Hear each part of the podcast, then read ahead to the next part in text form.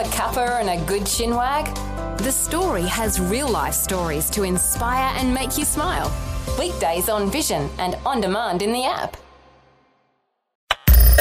Audio on demand from Vision Christian Media. Foundations. So, in this particular chapter that you've just read, I find that so beautiful. They're saying, you know what? You're the source of all those things. We're not going to go after idols anymore because we've discovered that you are, well, God, you're the be all and end all. Foundations. Understanding the Jewish foundations of our Christian faith. With Robbo Robinson and Mandy Warby. In our last program, we began to see that God describes his relationship with Israel as that of a husband and wife. And it's not a one off description. In this program, we're going to see another prophetic description of God as a husband and Israel as his wife. Yeah, remember we went through Ezekiel 16, which is actually. It is the most beautiful picture of mm. Israel as a nation being born, but personified in that of a person, of a woman, and how she was rejected by the whole world, and for all intents and purposes, she should have died. Mm. But God walked past and saw her and said, Live. And then he looked after her, provided for her. And then when she was of age, he married her. It's just so beautiful. And then the chapter goes on to describe every sin and failing and adulterous, faithless act that Israel embarked on. And when we say adulterous and faithless, we're talking about joining with other nations round about and participating in their paganism, mm. seeking them to be her source of a security and protection and provision instead of going to her husband, her God, mm. who'd promised all those things and all the blessing and all the benefit that God had poured out on her, and then squandering it all with these um, foreign relationships where she just ended up corrupting herself. And mm. that's when God said, You're a faithless wife. You've harloted yourself. Yeah. And he had every reason and every uh, excuse to divorce her, but yeah. he chose not to. He chose not to because it's more important to God to honour His word and His promises. And when He says eternal covenant, He means eternal covenant. Mm.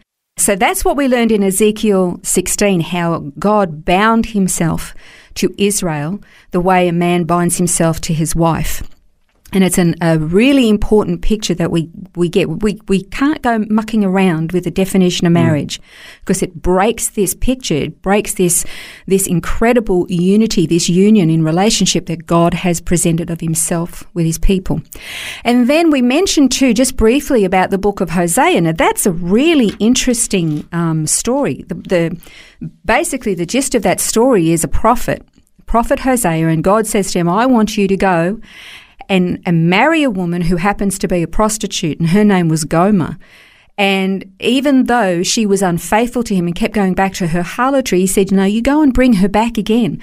Welcome her back again. Forgive her again. Love her again. And she was being unfaithful mm. all the time. And in the end, the image that you see, could you imagine the torment that Hosea must have been going through?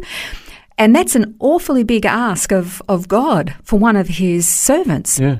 And yet, the, the picture that God was wanting to present through that relationship, that human relationship where there's faithlessness in a marriage, and God was saying, What you're feeling, how, what you're going through, that's how I feel about my wife Israel, who keeps being unfaithful to me. And he goes through this process of saying, oh, I, am going to divorce you and you're a people and now you're not going to be my people anymore. And he's, you're right when you said he's justified in divorcing her. But at the end, like in so many other prophetic books, God says, No, I'm going to welcome her back. And, and that's actually the last chapter of Hosea. It's actually a really beautiful chapter. Yeah, well, it's worth reading out because it is a, a beautiful picture. Uh, Hosea 14 says, Return, O Israel, to the Lord your God, for you have stumbled because of your iniquity. Take words with you and return to the Lord. Say to him, Take away all iniquity and receive us graciously, that we may present the fruit of our lips. Assyria will not save us. We will not ride on horses, nor will we say again, Our God, to the work of our hands. For in you the orphan finds mercy. I will heal their apostasy. I will love them freely, for my anger has turned away from them. I will be like the dew to Israel. He will blossom like the lily, and he will take root like the cedars of Lebanon. His shoots will sprout, and his beauty will be like the olive tree, and his fragrance like the cedars of Lebanon. Those who live in his shadow will again raise grain, and they will blossom like the vine. His renown will be like the wine of Lebanon. O Ephraim, what more have I to do with idols? It is I who answer and look after you. I am a luxuriant cypress. From me comes your fruit. Whoever is wise, let him understand these things. Whoever is discerning, let him know them. For the ways of the Lord are right, and the righteous will walk in them, but transgressors will stumble in them. It's a, such a beautiful picture. Again, the the Israelite people harloted themselves with the, the, the, the, peoples around about them, wanting those people to give them security and, and safety and prosperity. And yet, God had already given them those things. And so, in this particular chapter that you've just read, I find that so beautiful. They're saying, you know what?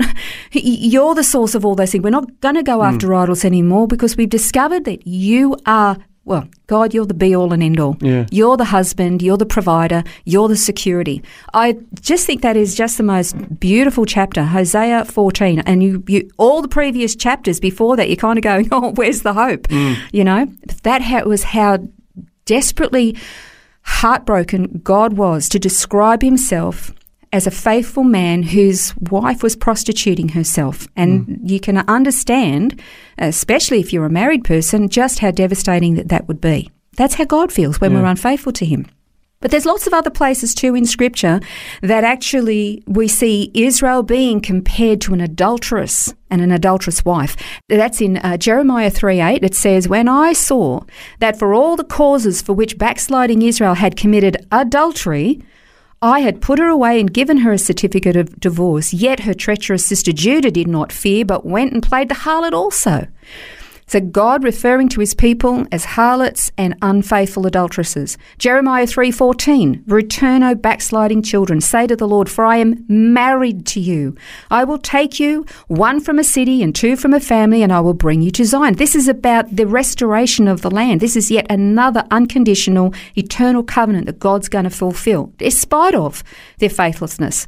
Jeremiah 31, 31 to 33. This is about the new covenant. Behold, the days are coming, says the Lord and I will make a new covenant with the house of Israel and with the house of Judah, not according to the covenant that I made with their fathers in the day that I took them by the hand to lead them out of the land of Egypt, my covenant which they broke, though I was a husband to them, says the Lord. But this is the covenant that I will make with the house of Israel after those days, says the Lord. And he goes on. Now, God was absolutely justified in divorcing mm. Israel. Absolutely. Yet his word, his promise, and his covenants say something about his nature and his character. If he can turn his back on his promises because of the faithlessness of human beings, then really he's not God because he can't keep his covenants. Mm, that's right, and we've got nothing to hope in if that's the case, isn't there? Exactly, and and this is something that we need to understand as believers because there's a thing called replacement theology that we might actually look at one time in foundations that basically says that God's done away with Israel. She broke the covenant, so therefore it's all over and done and dusted mm. for her, and now they all belong to us. The thing is, if God can break his eternal, unconditional covenants with Israel, he can break his promises to us also. That's right. Because it says something that about his nature and character being flawed and frail or in, insufficient, and that means he's not God. Mm. But we're just going to finish very quickly. We've talked about this woman once before, the woman mentioned in the book of Revelation. So we've look, been looking very closely at the relationship between God and Israel. We're going to continue, but we're going to look at the woman in Revelation 12. We talked about her before. This woman in that's seen in the heavens, and she's clothed with the sun. She's got the moon under her feet, and there is a crown of twelve stars on her head. She's pregnant. She's in labor, and before her, before she's given birth, there is a great dragon. It's called Satan. And he is right before her, waiting for this child to be born, and he wants to devour and destroy this child. So, this is where we're going to pick up in our next program of Foundations. We're going to look at who this woman is what the identity of her son is and her relationship with God, and how it all relates to God's relationship with humankind in general. That's next time on Foundations.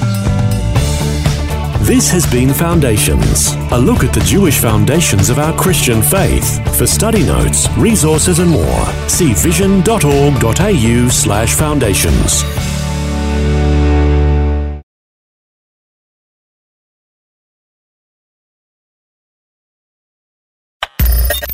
Thanks for taking time to listen to this audio on demand from Vision Christian Media.